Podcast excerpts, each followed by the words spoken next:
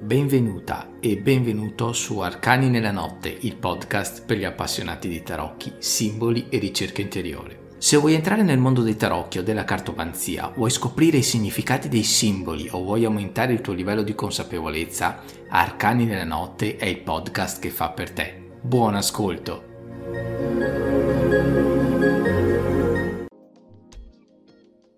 Ciao, benvenuta o benvenuto su Arcani della Notte, io sono Alessandro di coachdetarocchi.it e questa sera vorrei parlarti di divinazione e nello specifico che cos'è e quando evitarla perché ho visto che c'è molta confusione eh, in giro eh, chiaramente è una cosa che coinvolge anche i tarocchi ma non solo. Quindi mi sembra giusto anche in maniera molto sintetica eh, fare delle brevissime linee guida in modo da cercare di capirci qualcosa.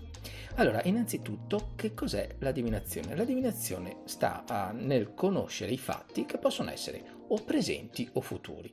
Ovviamente per quel che riguarda i fatti presenti potrebbe essere la soluzione a problemi e anche in questo caso i problemi potrebbero essere di grossa entità o di piccola entità, ma questa è un, una cosa, un fatto che vorrei riprendere più tardi. Eh, si può fare attraverso dei segnali, dei mezzi o dei strumenti particolari. Allora, gli strumenti potrebbero essere i tarocchi piuttosto che le rune, le conchiglie, oppure i segnali potrebbero essere rappresentati dalla forma delle nuvole, dal volo degli uccelli. Ovviamente, a seconda dell'interpretazione e dello strumento, ci vogliono determinate tecniche e una preparazione di un certo tipo. Eh, nello specifico, per quel che riguarda la divinazione, ed è qui che sta, se vogliamo, la differenza più grande, significa contattare qualcosa, una fonte che non è umana, quindi creare un rapporto, un ponte tra l'umano e il divino, altrimenti non sarebbe divinazione, lo dice la parola stessa. E questo qui lo si fa per ricevere una risposta. Quindi possiamo dire che la divinazione è un atto divino, è un atto religioso, in cui noi prendiamo delle informazioni da altre dimensioni. Mm? Allora, detto questo e avendo ben chiaro eh, quali sono i presupposti, qual è il significato base di divinazione, io direi di andare a vedere un po' quali sono eh, i vari metodi. Allora, innanzitutto andiamo a fare due grosse distinzioni. Uno è quello tradizionale tramite iniziazione, che è sempre più, eh, più piccolo, è sempre meno utilizzato, hm? E l'altro invece è quello di, di, rango profano, se vogliamo. Allora, per quel che riguarda hm, quello tramite iniziazione, eh, viene utilizzato dai sacerdoti, da persone qualificate, e dove il rito è una vera e propria cerimonia. Mm? Quindi ci sono eh, determinate scuole esoteriche che portano avanti di, questo tipo di, di, studi e di pratiche.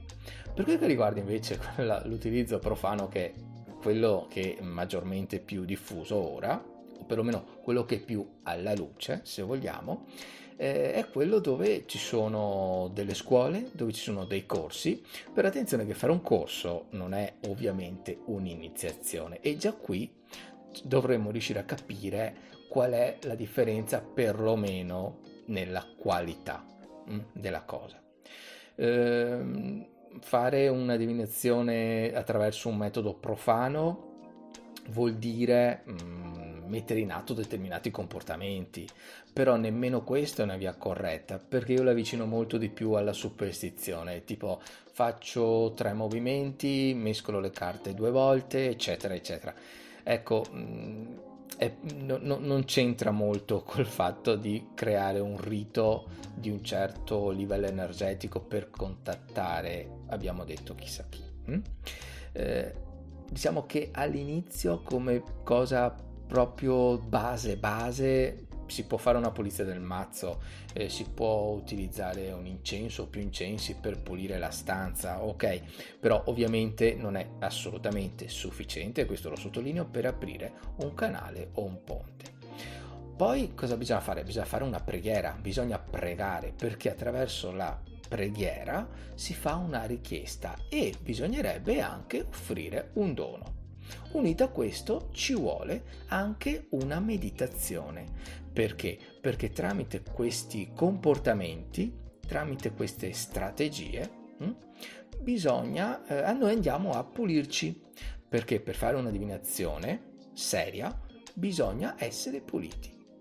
Essere puliti significa esserlo emotivamente, spiritualmente, fisicamente e mentalmente.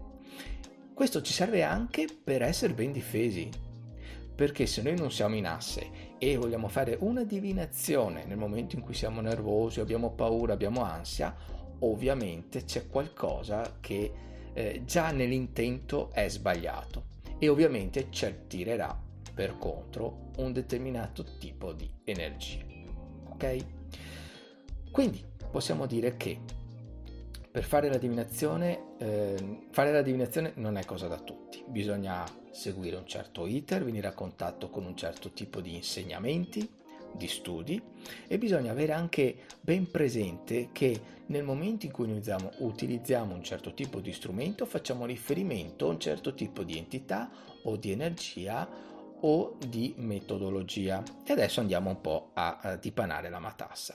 Innanzitutto potremmo dire ad esempio che eh, i colori dei tarocchi vanno a toccare, per esempio, determinati tipi di energia che sono collegati al colore stesso. Mm, come sempre dico, evitiamo le domande banali, ma non tanto per, uh, perché una domanda banale non ci può che portare una risposta totalmente banale, ma perché se il presupposto è contattare delle forze divine, tu andresti a disturbare delle forze sacre per una domanda molto base? Hm? Una domanda che è dettata dall'ansia e dall'insicurezza? Una domanda che è dettata dalla superficialità? Ecco, io questo lo andrei ad evitare. Anche perché unito a, alla divinazione ci può essere un metodo magico, un metodo piuttosto causale. Ecco, allora forse utilizzare un metodo causale invece di una divinazione sarebbe la cosa migliore, perché in questo caso noi andiamo a toccare delle forze terrestri che possono essere ad esempio le sibille e ricordo che le sibille si avvicinano molto per analogia a quelli che sono gli arcani minori con le figure. Quindi in questo caso allora diciamo che ci avviciniamo di più all'intento che noi stiamo cercando. Quindi per fare un brevissimo riassunto bisogna utilizzare sempre e comunque, non solo nella divinazione ma anche nel, nel lavoro, no? E nel rapporto con gli altri. Consapevolezza, conoscenza, etica e rispetto. E bisogna avere ben chiaro cosa significano e che tipo di comportamento bisogna avere quando facciamo riferimento a questi valori. E capire bene che in base allo strumento noi facciamo riferimento a una determinata forza o energia. Ad esempio, eh, potremmo dire che i tarocchi sono una via verso le forze invisibili, piuttosto che le rune verso gli dei, perché fanno parte di tutto un tipo di, me- di mitologia. E l'I Ching eh, è una via verso la saggezza, perché ci, cre- ci permette anche di crescere interiormente in un certo modo. Quindi, eh, siccome il titolo di, di questo mio intervento era anche quando evitare, io posso dirti e firmarlo che non bisogna mai divinare per gioco. Perché eh, molti fanno più volte, no? non so se ti sia mai capitato, eh, di avere richieste o tu stesso, tu stessa, aver voglia di rifare le carte per in qualche modo forzare una risposta che tu vuoi, perché quella che ti danno non è proprio quella voluta. Ecco, ricordati che in questo caso tu vai a accumulare o vai a far accumulare dei debiti. E non a caso quelli sarebbero i debiti che vengono pagati all'inizio attraverso il dono di cui parlavamo prima e attraverso la preghiera, la, richiesta di cui abbiamo parlato. Quindi è da capire bene che se vuoi risposte, diciamo, a livello umano, che riprendano la sfera umana, bisogna utilizzare gli arcani minori, le sibille, perché fanno riferimento a, agli elementari, quindi eh, la terra, il fuoco, l'acqua, il vento mh? Mm? e non bisogna mai utilizzare gli arcani maggiori, le rune, le conchiglie, le, i, i Ching, perché come abbiamo detto andiamo a toccare energie che sono improprie, che ci creerebbero dei problemi nel medio e lungo termine piuttosto che dei vantaggi. Ok? Ecco, quindi questo era un breve excursus per dare delle linee guida, ci tenevo a darlo, anche perché di solito si parla solo di differenza tra tarologia e cartomanzia. In questo caso ho voluto evidenziare la cartomanzia nell'aspetto più quello evidente, quello della divinazione, dove le persone vanno a cercare le informazioni, ok? Quindi se sei d'accordo, se non sei d'accordo, magari commenta nel podcast eh, piuttosto che vieni sulla pagina coachdeitarocchi.it e mm, anzi mi farebbe proprio piacere sapere cosa ne pensi anche in base alla tua esperienza e ai tuoi studi. Per tutto il resto ti ricordo che eh, su Coach di Tarocchi trovi Cartomante Digitale che è un percorso gratuito dove troverai dei video che ti spiegano come sviluppare i tuoi studi, le tue capacità per leggere le carte, eh, però a livello di lavoro, a livello pratico, quindi come trovare clienti, come fare il marketing, come utilizzare una pagina Facebook, eccetera, eccetera. Ok? Noi ci vediamo la prossima settimana, io ti lascio i prossimi interventi di Arcani della Notte. Ciao da Alessandro di coachdeitarocchi.it.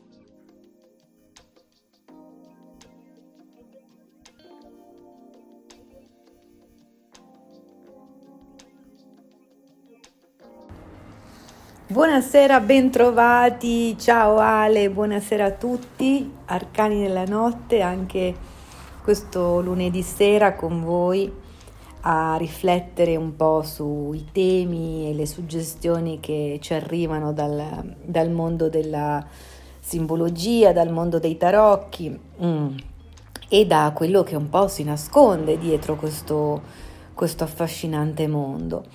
Stasera ho pensato di, di dedicare questo incontro a, a, un testo, un testo che, ehm, al, al, quale è, ehm, è, un testo che è molto importante per un certo verso nel mm, sviluppo e nell'articolazione della storia del tarot e della ricerca delle sue origini ma che poi da una certa corrente è stato mh, liquidato come poco attendibile, ma eh, in realtà a mio modo di vedere eh, apre degli scenari di comprensione, soprattutto nella lettura e nell'analisi dei simboli, veramente potente.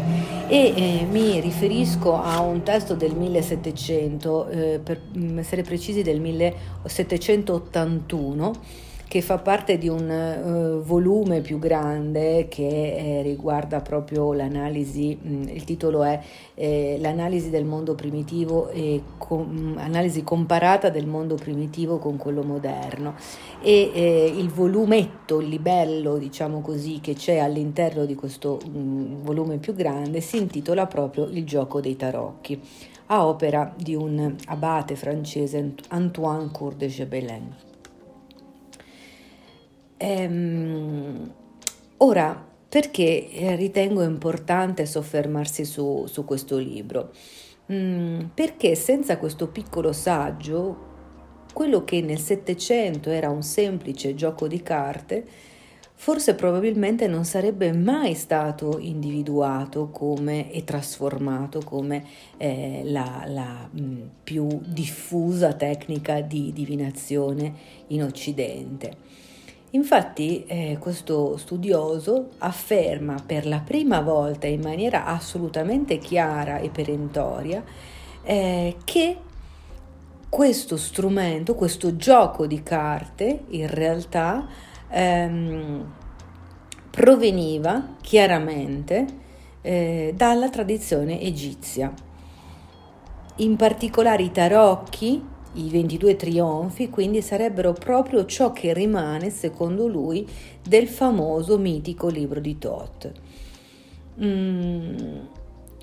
Ora, eh, la ricostruzione, se vogliamo, storica di, di, questo, mm, idea, insomma, di, questo, ehm, di, questa teoria è per certi versi un po' sicuramente ehm, farraginosa, un po' anche eh, mitica, eh, aneddotica però, eh, e questo sicuramente ha anche attinenza e familiarità con quello stile, con quella ehm, mm, caratteristica del secolo dei lumi di eh, ri, mh, mm, eh, ripercorrere e rincorrere per certi versi un po' tutta quella che è la, la tradizione, la discendenza egizia. Però, ripeto, ai nostri fini, io credo che veramente apra degli scenari interpretativi veramente interessanti.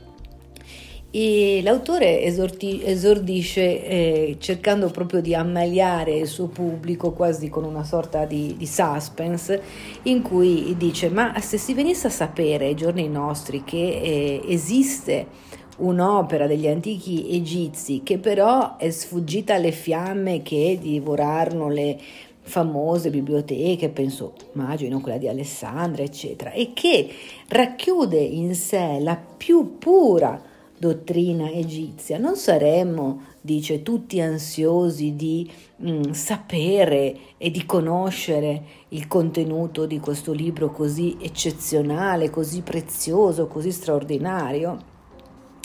E, e saremmo ancora più sorpresi, dice lui, se venissimo a scoprire che questo testo in realtà non è nascosto da qualche parte, messo sotto chiave e, e, e inaccessibile a, a tutti o perlomeno ai molti, ma che in realtà è un testo molto diffuso in gran parte dell'Europa e da secoli è alla portata assolutamente di tutti.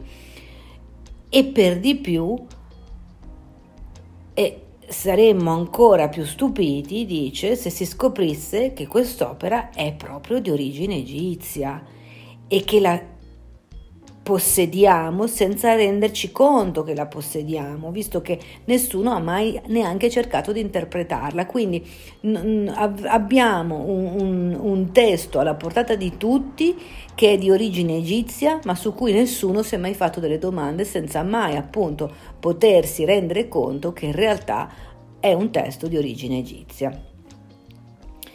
E per di più, quello che ancora ci, ci, stupirebbe maggiormente è che questo testo non è un testo scritto a parole, ma è un testo che si presenta come un ammasso di stravaganti figure che di per sé, prese così, non significano assolutamente nulla.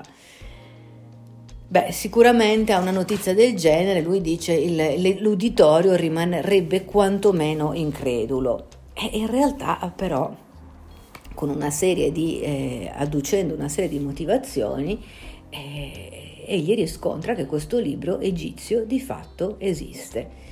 Il fatto, tuttavia, dice, è certo, questo libro esiste, questo libro è un libro egizio, è l'unico eh, superstite di quelle splendide biblioteche, esiste tuttora e nessuno studioso, questa è la cosa più importante, l'ha ritenuto degno di attenzione. Nessuno prima di noi ha immaginato di poterne de- derivare, ricavare la sua illustre origine.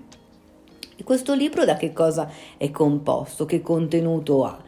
Ha un contenuto di 77 tavole, di 77 fogli, a volte 78, divisi in 5 classi, come se fossero 5 capitoli, ciascuno delle quali rappresenta degli argomenti tanto, vali, tanto vari quanto dilettevoli e istruttivi.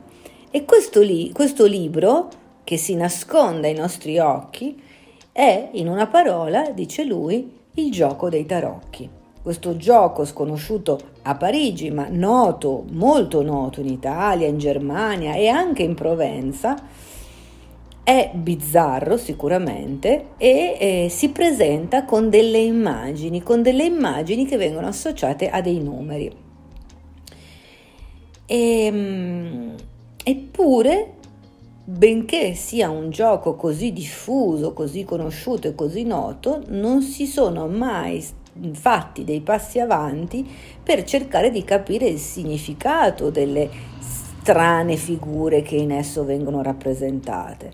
La sua origine in realtà è così antica da perdersi nell'oscurità dei tempi e nessuno più di tanto si preoccupa di indagarla.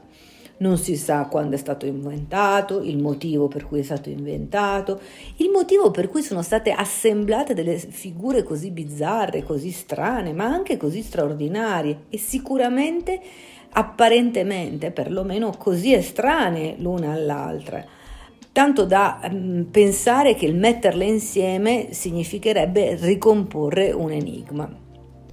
Quindi non è mai stato preso in considerazione da nessuno di questi studiosi, eh, ma eh, in realtà se ci mettessimo a eh, osservare attentamente ciascuna di queste figure, se ci mettessimo a mm, indagare lui usa proprio questa espressione, l'allegoria a cui queste alludono, eh, che esse strutturano, che esse mh, mm, evocano nella, eh, nella, loro simbologia, in realtà eh, sicuramente ci renderemo conto che eh, è un è, mh, mm, motivo di indagine, di curiosità, di interesse e che in realtà lo studio di questa allegoria, l'evocazione di questa allegoria, eh, sicuramente apre scenari interessanti di indagine, di inferenze e soprattutto eh, scenari che riguardano le, le, origini di questo gioco. E, come, è accaduto che eh, Antoine Cour de Gebelin si ehm, affacciasse a questa possibilità di osservare questo gioco in un modo diverso rispetto a quello che tutti gli altri suoi contemporanei avevano fatto e che lui stesso forse aveva fatto. Eh, semplicemente per il semplice mm, motivo e caso per cui imbattendosi in un gruppo di persone che stava giocando eh, comincia a osservare le carte e prende quella del mondo in mano e comincia a evocare tutta la simbologia che in realtà emerge da questa carta. E siccome ovviamente questo non deriva dal semplice frutto dell'immaginazione, ma proprio dalle corrispondenze effettive che si potevano mh, notare eh, nella eh, simbologia e nell'iconografia presente nei disegni dei tarocchi e eh, nell'evocazione delle, delle, idee, delle, delle, della mitologia, della simbologia egizia, chiaro ovviamente a chi eh, lo conosce, allora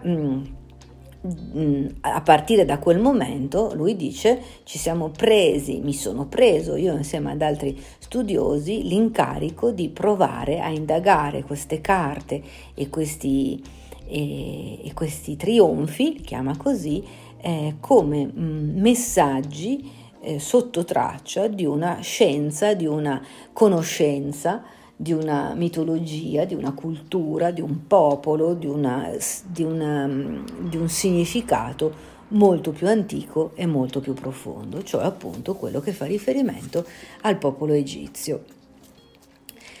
E, mh, Vediamo di, di, di, capire un pochino in maniera un po' più approfondita in questa puntata e in altre puntate che cosa del mondo egizio compare in questi, in questi trionfi. Quali sono di fatto i, i, i simboli e le immagini che si ricollegano manifestamente, secondo lui, al mondo egizio. Lui parte dal matto, no? Eh, e dice in questa carta il matto si riconosce sicuramente perché ha un aspetto eh, esotico, stralunato, questa giubba che, sulla quale abbiamo anche già fatto le nostre riflessioni, se vi ricordate, se vi è capitato di sentirlo, qualche podcast di qualche settimana fa, abbiamo parlato della eh, simbologia del matto, un po' l'evocazione di Parsifal, abbiamo parlato mh, della, del, anche di Siddhartha, no? di questo eh, mondo che il matto lascia eh, e che va a, a incontrare eh, attraverso la, la sfida nell'ignoto. E per fare questo eh, veste anche panni particolari, veste abiti particolari che simboleggiano proprio questa attitudine alla follia, ma dove la follia non è la, la mancanza di, di, di, centratura, al contrario, proprio è chi osa andare contro eh, la, la, la via canonica prescritta e intraprende una nuova strada che poi in realtà noi sappiamo che è la strada dell'anima, no? Quindi questo, questo, matto si riconosce proprio perché è un po' eccentrico, perché ha questa giubba con i conchiglie, con i sonagli, ha questa andatura particolare, è accompagnato dal suo bastone, dal suo cane che lo, che lo mordicchia, ma forse anche no, lo spinge, lo spinge verso qualcuno, verso qualcosa. Ehm, e allora lui dice questa carta intanto la chiameremo la carta numero 0 perché il suo posto gioco, nel gioco benché sia dopo il 21. Questo è, è già una, una, connotazione particolare perché se mh, vi ricordate tuttora ci sono un po' correnti diverse, c'è chi il matto lo, appunto lo pone come la carta senza numero che può essere messa dopo il 21 o, o prima del 21 a discrezione. No, qui lo esprime chiaramente dove va posto nel, nel, nella dinamica del gioco, cioè dopo la carta 21.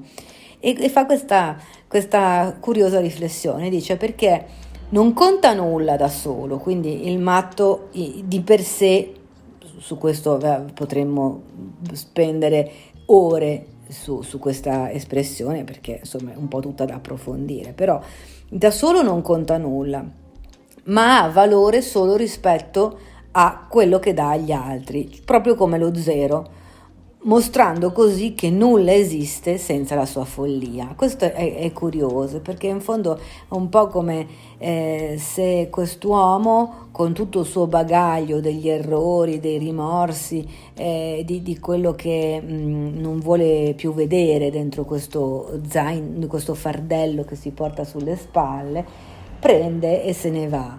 Um, un, un, un'idea un po' particolare no? di, questo, di, questo, matto che eh, non, non, ha un valore di per sé ma che ce l'ha se lo si affianca a qualche altra carta, proprio come lo zero. E quali sono le altre carte su cui vale la pena spendere un, un po' di riflessioni e pensare come queste poi si possano associare al mondo degli egizi? Beh, eh, sicuramente eh, abbiamo eh, la carta numero uno, il giocatore di dadi, lui lo chiama, detto bagatto come, sa- come sappiamo. Ehm, questo eh, mh, è, è, una carta che rappresenta ehm, il primo di tutti i trionfi. Mm, è un giocatore di dadi, lui lo, lo, lo, lo, approccia così, è riconoscibile dal fatto che sulla sua tavola è... Ehm, ehm, la sua tavola è cosparsa di dadi, di, di, di bussolotti, di eh, coltelli, di, di, palline che tiene tra le dita, che fa sparire, quindi lui lo vede proprio come un prestigiatore. Eh, e, e, sarebbe in realtà eh, un po' il prestigiatore della vita cioè colui che da suo modo di vedere in realtà diventa il rappresentante di tutte quelle condizioni che ci fanno capire che la vita, direbbe Calderone della Barca, la vita è sogno, cioè che la vita non è che un sogno, che non è che un gioco, un gioco di prestigio, un gioco... Mm, del caso che si affastella tra le circostanze della vita che ci occorrono, che ci capitano e che però in realtà eh, non dobbiamo farci profondamente influenzare da questi casi della vita, ma dobbiamo probabilmente orientarci verso un, um, un, un percorso più, una condotta più nobile e più spirituale. Ehm, però ecco, diciamo che sinceramente per quello che mi riguarda su queste due, gatte, su queste due carte non vedo dei riferimenti potenti e chiari e, neanche, e anche sinceramente l'interpretazione mi lascia un po' così. Mm, più interessante l'analisi che eh, fa sulle successive, che però magari riserviamo al prossimo incontro. Intanto mi sembra molto carino far sapere che esiste questo testo, che tra l'altro è un testo veramente di poche pagine, sono un centinaio di pagine anche di lettura godibile, quindi si trova in commercio e se avete un po' di curiosità mm, lo potete acquistare, si intitola Il gioco dei tarocchi. Mm, non ci dà delle indicazioni preziose né dal punto di vista dell'interpretazione della lettura né dal punto di vista dell'interpretazione dei simboli.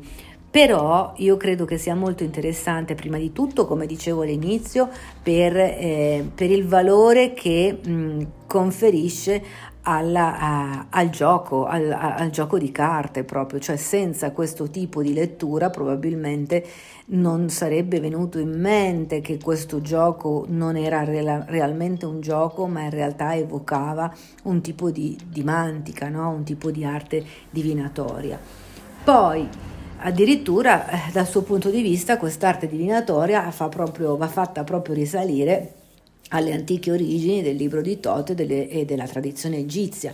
Questo è un passaggio che parte della critica reputa come dicevo, eh, inautentico, inammissibile, inattendibile, ma che invece un altro filone della critica eh, vede come una sincera, concreta possibilità di derivazione, che a mio modo di vedere è sicuramente interessante. Vedremo perché, soprattutto per quanto riguarda gli arcani successivi. Io vi ringrazio, vi saluto, vi do appuntamento a lunedì prossimo per vedere e approfondire gli altri temi. Grazie, ciao Ale, buonanotte a tutti. Ciao ciao. Benvenuti a questa nuova puntata di Arcani nella notte. Un saluto a tutti i nostri ascoltatori e a tutti gli ospiti, a Alessandro, il creatore di questo, di questo podcast serale. Spero che stiate passando una splendida serata io sono Fabio Todeschini della libreria esoterica Il Sigillo di Padova. Ci troviamo in via Beato Pellegrino 102, siamo sempre aperti, a parte la domenica, orario continuato e quindi spero che eh, una volta ascoltate queste piccole eh, incursioni nel, nel, mondo dell'esoterismo, del, del podcast serale possiate anche visitare fisicamente la libreria. Eh, ovviamente quando la situazione, la, la, difficile situazione che stiamo vivendo si sarà, si sarà eh, acquietata finalmente. Eh, questa sera vorrei parlarvi di un testo che io ho amato tantissimo, che ho letto ormai tantissimo, non ricordo più quante volte onestamente è uno dei classici della letteratura sufica, appartenente cioè a quella corrente eh, mistica dell'Islam, eh, esoterica e mistica del, della, dell'Islam per l'appunto. Si tratta della lingua degli uccelli, così come è stato tradotto di Farid ad-Din Attar. Uh, un testo uh, strutturato uh, sotto forma di, di, racconti, di novelle, un canzoniere, per così dire, la cui trama, se possibile, se mai fosse possibile riassumerla, è incentrata su, appunto sugli uccelli, su un gruppo di uccelli che decide, guidati dall'Upupa, eh, che decide di eh, compiere un viaggio, un viaggio iniziatico attraverso, attraverso le sette valli della conoscenza, per raggiungere eh, il Simorg, che è l'equivalente del, eh, della Fenice, quindi il, il, re di tutti gli uccelli. Uh, il viaggio uh, e durante il viaggio gli uccelli per l'appunto raccontano determinate storie eh, edificanti riguardanti guru, maestri, persone comuni ehm, traendo di volta in volta eh, insegnamenti. Durante il percorso, che, che è irto naturalmente di, di, ostacoli iniziatici, di molte prove che gli uccelli devono superare, molti ovviamente abbandonano l'impresa. Ehm, verso la fine del, del, del, del, canzoniere si ritrovano in, in 30, 30 uccelli guidati ancora dall'Upupa. Ehm, in persiano eh, 30 uccelli eh, si dice per l'appunto Simorg, quindi c'è un gioco di parole per il quale quando questi 30 uccelli, tradotto Simorg, giungono davanti al Simorg, la, la Fenice, re di tutti gli uccelli, e, e si trovano alla fine del loro viaggio, che cosa accade? Si ritrovano davanti a se stessi, come il gioco di parole per l'appunto eh, vuole. Eh, Attari in questo senso è geniale nel, eh, nell'utilizzare eh, la sua lingua per farci comprendere una verità essenziale, cioè che quando eh, attraverso numerose prove iniziatiche noi giungiamo alla conoscenza ultima, in realtà ci troviamo di fronte ad uno specchio, ci troviamo di fronte a noi stessi. Quello stesso uh, io che avevamo perduto uh, incarnandoci nella materia, condizionati dalla materia, dall'ambiente, dalla società, dalla conoscenza acquisita e da, altre, e da molti altri ostacoli eh, tra noi e la pura coscienza. Gli uccelli giungono al Simorg, i 30 uccelli giungono davanti al Simorg, si trovano davanti a uno specchio, a se stessi, e vengono inceneriti da questa conoscenza. Quindi, tra virgolette, eh, si dissolvono, eh, raggiungono il fanà sufico, cioè eh, l'annientamento in Dio, l'annientamento in Allah, la fusione totale con il principio divino, tra virgolette. Infatti eh, il racconto termina dicendo difatti alla fine gli uccelli si annientarono per sempre nel Simorg e l'ombra si perse nel sole. Le ombre cioè scompaiono nella luce senza limiti. Ho parlato finché questi uccelli sono stati in cammino, ma il mio discorso è arrivato al punto in cui non ha più capo né coda, così devo terminarlo qui. L'inizio e la fine non esistono più, sono fusi in un unico punto di eternità. Infine Attar conclude dicendo la via resta aperta, ma non c'è più guida né viaggiatore. Il nostro ego si è dissolto nella verità ultima, quindi è rimasta soltanto la via, lo spazio senza confini eh, non più percorso da un ego individuale in cui eh, la coscienza era imprigionata.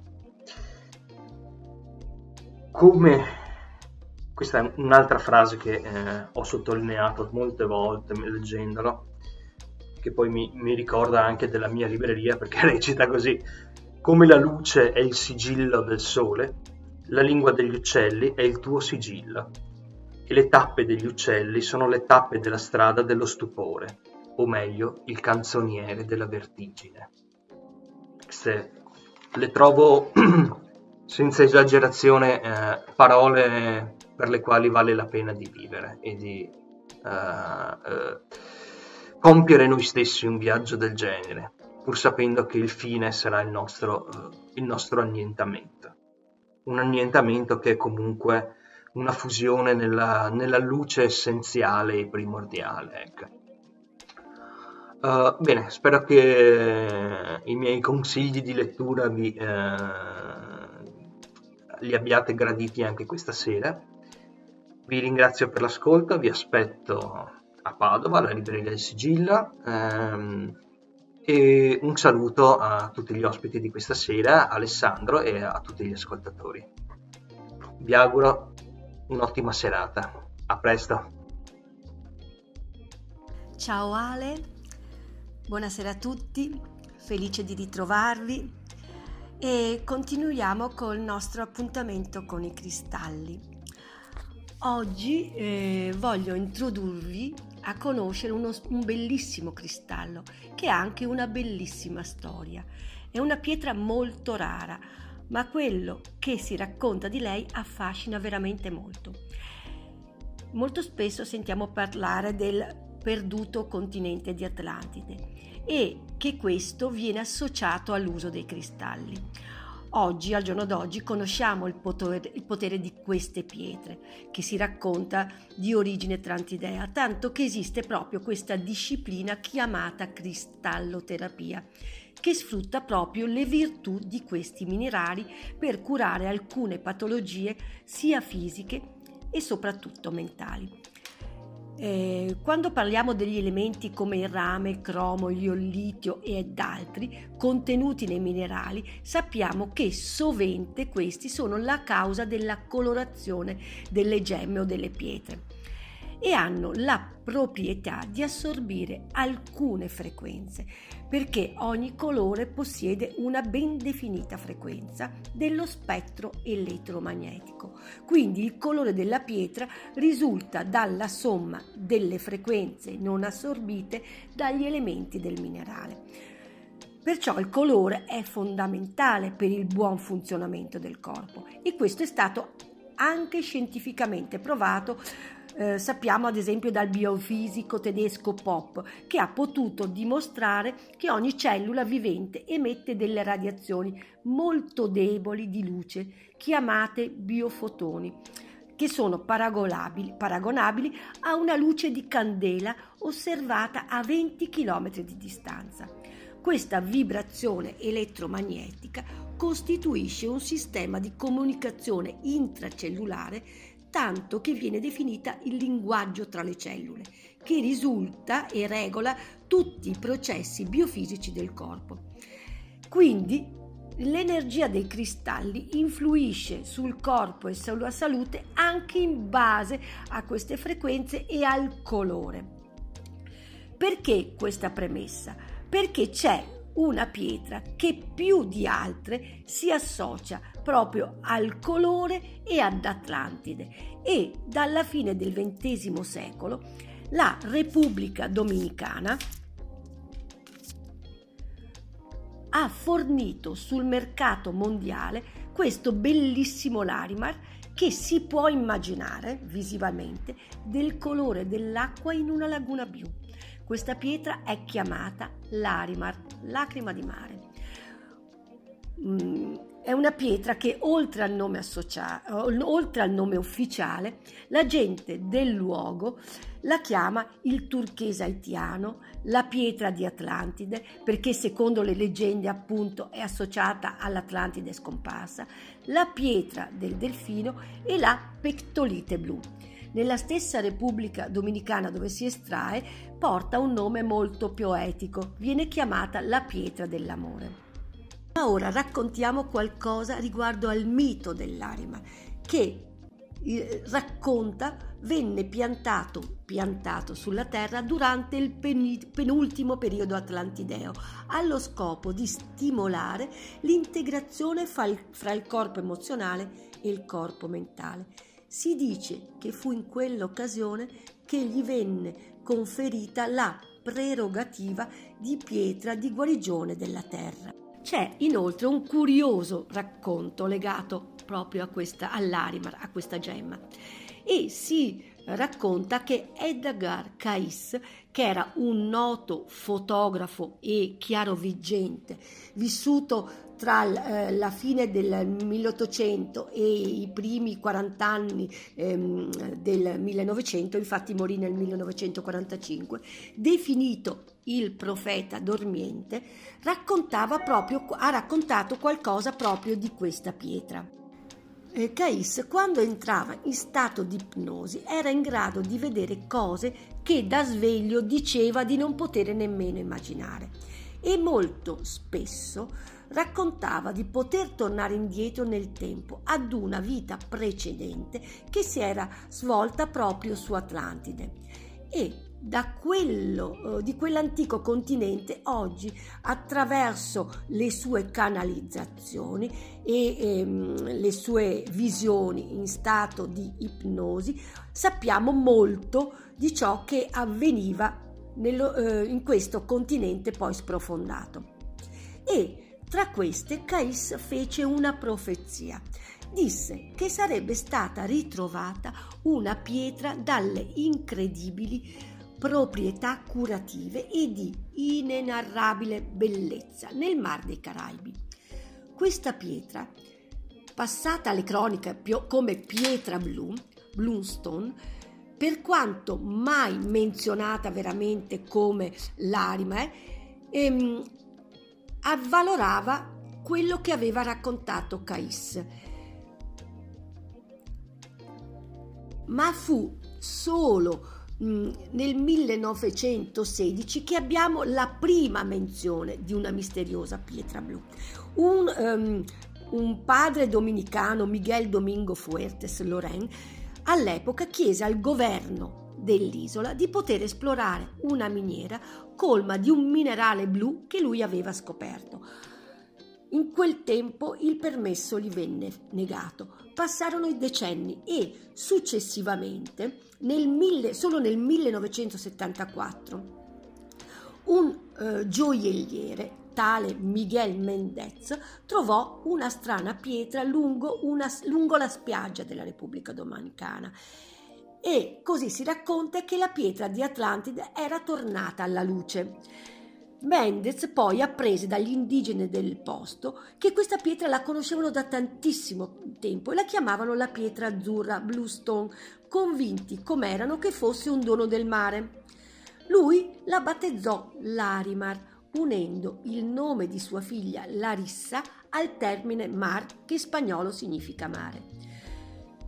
Presto però scoprì da dove arrivava e eh, che era un sedimento di fiume che era stata trovata ed era un sedimento di fiume e quindi con un compagno eh, che apparteneva ai corpi di pace che è un tale Norman Reilly iniziò a fare delle scoperte allora venne data una concessione e venne così aperta sulle colline di Bauruco, nella regione sud-ovest della Repubblica Dominicana, una miniera chiamata Los Chupaderos, unico luogo al mondo dove è possibile trovare questa pietra semi-preziosa, perché anche adesso praticamente è solo da lì che si estrae questa pietra. Il Larimar ehm, si trova solo in questa zona del Mar di Caraibi, non sembra non sia stato scoperto nessun altro luogo al mondo. Ma ehm, vediamo Cos'è il Larimar? Il Larimar è il nome, mm, è un nome dato a una pietra che uh, appartiene alle pectoliti, quindi pietre di cristallizzazione triclina. Il nome pectolite viene dal greco pectos, unito, e litos, pietra. La peculiarità dell'arima è che ehm, a differenza delle altre pietre pectoliti composte da calcio e da sodio, che generalmente sono incolori, questa ha un vivissimo colore che varia dal blu al turchese. Per questo prima la premessa che vi ho fatto sui colori legati ai cristalli. Ma perché questa, um, questo colore per il? Perché nella sua composizione il rame sostituisce il calcio per via del fatto che la sua origine è vulcanica. Perciò di per sé il Larimar non sarebbe una pietra proprio preziosa, ma lo diviene proprio per la sua estrema rarità. Inoltre, eh, nella cristalloterapia è diventata subito molto popolare per via delle straordinarie virtù che gli vengono attribuite. Vediamo anche la sua forma, perché ha una forma molto riconoscibile l'Arima, essendo formata da concrezioni vulcaniche. È fatta di piccoli cristalli a forma di aghi e può avere diverse colorazioni e venatura che la rendono ancora più preziosa. C'è anche un'altra cosa da dire ed è molto importante. Questa pietra, se viene esposta alla luce del sole, svanisce, quindi va sempre tenuta e ben protetta. E inoltre viene chiamata pietra di Atlantide o pietra dei delfini perché sembra rendere più facile la comunicazione con intellig- in questi intelligentissimi mammiferi acquatici. Ma perché il Larimar è subito entrato in maniera prepotente in cristalloterapia? Perché il Larimar ha molte proprietà. In prima istanza sembra essere in grado di infondere pace e tranquillità, come se davvero riflettesse delle acque del mare in bonaccia che calmano l'animo umano. Inoltre, tenendola in mano e accarezzandola con il pollice, si può provare un senso di immediato benessere anche nei momenti di forte stress. Poi questa pietra porta armonia emotiva, probabilmente anche per il suo colore, e aiuta a oltrepassare i modi convenzionali del pensiero, creando la possibilità di accettare le innovazioni. È una pietra che rende indipendenti dal riconoscimento altrui, libera da dubbi mentali che si protraggono a lungo da, ehm, nel tempo, facilitando la parola e permettendo di, di chiarire il pensiero attraverso la comunicazione. Inoltre questa gemma, essendo di origine vulcanica, racchiude in sé anche la potenza della terra che l'ha generata, alleviando e sollevando con amore il malessere psicologico, la paura, la depressione, il dolore per i cambiamenti, l'apatia e a volte dicono che aiuta anche a combattere la schizofrenia. Aiuta, l'Arimar aiuta anche in particolare la creatività il lavoro artistico e risolleva piacevolmente il cuore, attenuando infam- infiammazioni e riconoscendo le catene che ognuno si è imposto, liberandolo, liberando l'essere umano da queste catene, favorendo la libertà dal mondo materiale per unirsi anche di più a quello spirituale. Ovviamente, essendo una pietra di questo colore, eh, è collegata al quinto chakra, quindi alle comunicazioni. Non rende solo perciò più facile la connessione con i delfini, ma in generale rende più semplice esprimere le proprie emozioni e mettere in contatto il cuore con il cervello ha anche un grande effetto come pietra di meditazione per comprendere fino in fondo il proprio io e le proprie motivazioni. Inoltre eh, dell'anima possiamo dire che aiuta a sublimare le sensazioni negative, a entrare in tutt'uno con l'universo e la notte permette di avere un sonno ristoratore e senza interruzioni. Da vi- dal punto di vista prettamente curativo possiamo dire che eh, aiuta ad alleviare i fastidi legati alla pressione alta, come mal di testa, e combatte infiammazioni e infezioni, aiutandone anche il decorso.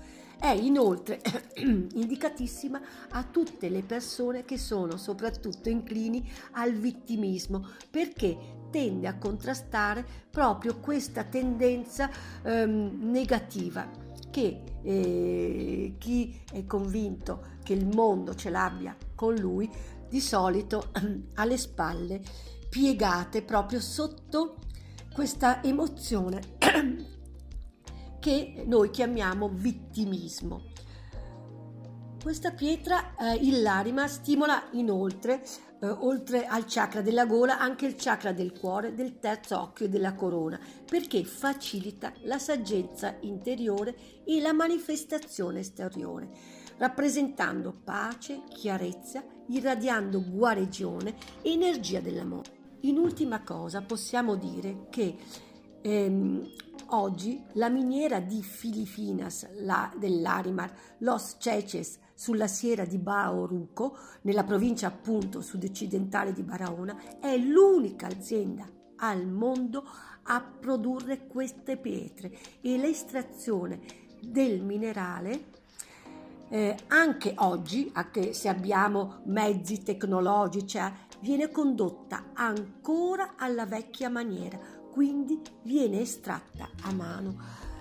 Questo è il Larima, spero di avervi incuriosito, che voi andiate a cercare questa, questa bellissima pietra. E ehm, tra, le, tra, le, mm, carte dei miei maestri ascesi e cosmici il Larimar compare ed è associato a Sedna, una maestra cosmica che ha molto a che fare con l'oceano, con la parte atlantidea, è nella mitologia legata agli Inuit e ovviamente quale altra pietra può essere eh, eh, può aiutare nella connessione con Sedna se non il Larimar questa lacrima di mare.